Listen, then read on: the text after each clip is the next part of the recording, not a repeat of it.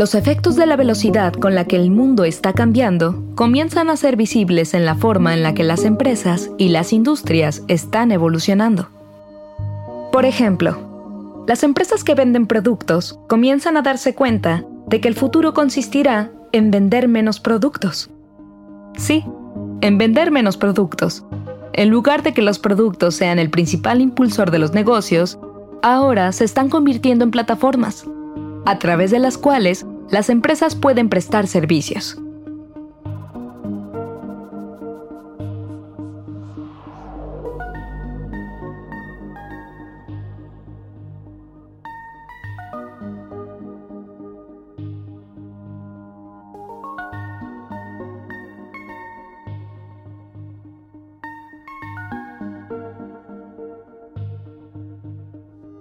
Un mundo raro los efectos del cambio en los negocios.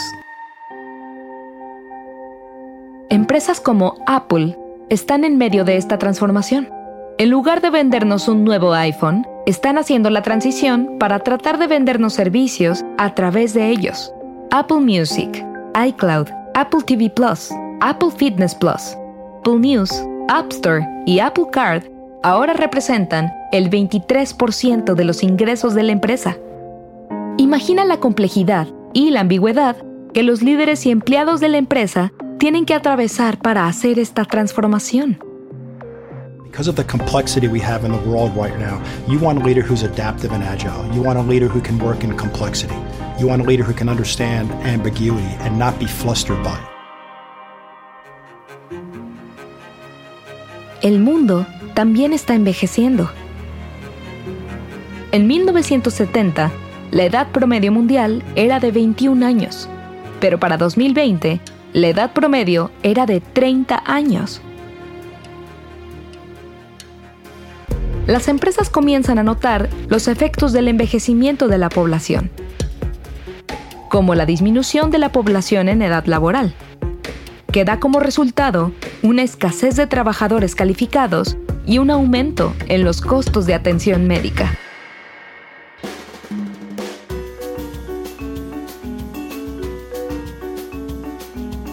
Una economía con una proporción cada vez más grande de personas mayores crea nuevas oportunidades. Una población que envejece necesita productos y servicios diferentes y tiene preferencias y patrones de compra distintos. Si bien esto no es necesariamente negativo, las economías pueden enfrentar desafíos en la transición a mercados cada vez más impulsados por bienes y servicios vinculados a las personas mayores.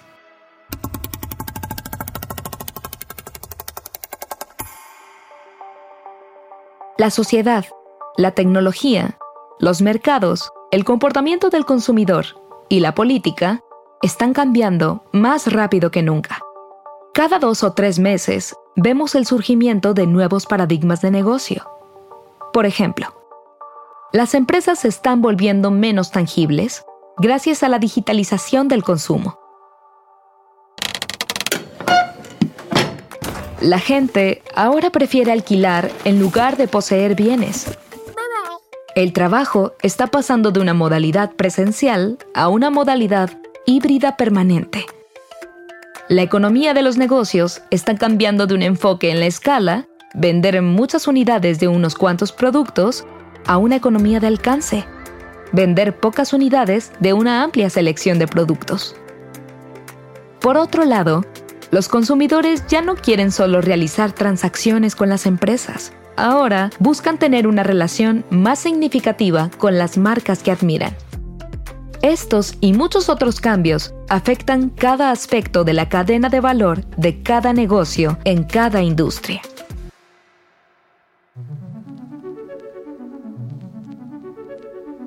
El cambio hace que nuestras vidas sean más ambiguas ya que introduce variación y riesgo.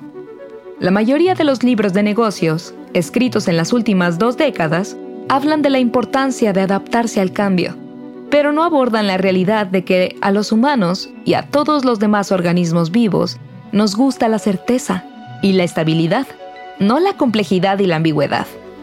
La ambigüedad La sentimos cuando no sabemos cómo interpretar los acontecimientos que se desarrollan ante nuestros ojos.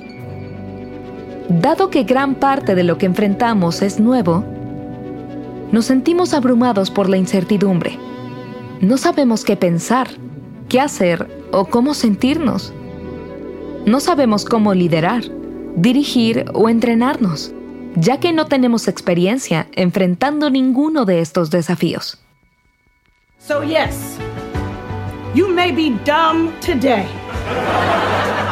But what you are tomorrow starts right here in this classroom. Am I understood? Yeah. Yes. Okay. Now, don't be embarrassed. How many of you can read? Um, Necesitamos volvernos más tolerantes ante la ambigüedad aprender a trabajar con información compleja, confusa, indeterminada e incompleta. El reto es que desde la infancia aprendimos a prosperar en condiciones de certeza. Estamos acostumbrados a recibir instrucciones y fórmulas específicas para resolver problemas, pero este enfoque solo funciona en un entorno de certeza, donde conocemos todas las variables, lo que funciona y lo que no. Ya no vivimos en un mundo de respuestas correctas. Para lidiar con la complejidad y la ambigüedad, debemos prosperar haciendo las preguntas adecuadas y luego descubrir las respuestas correctas.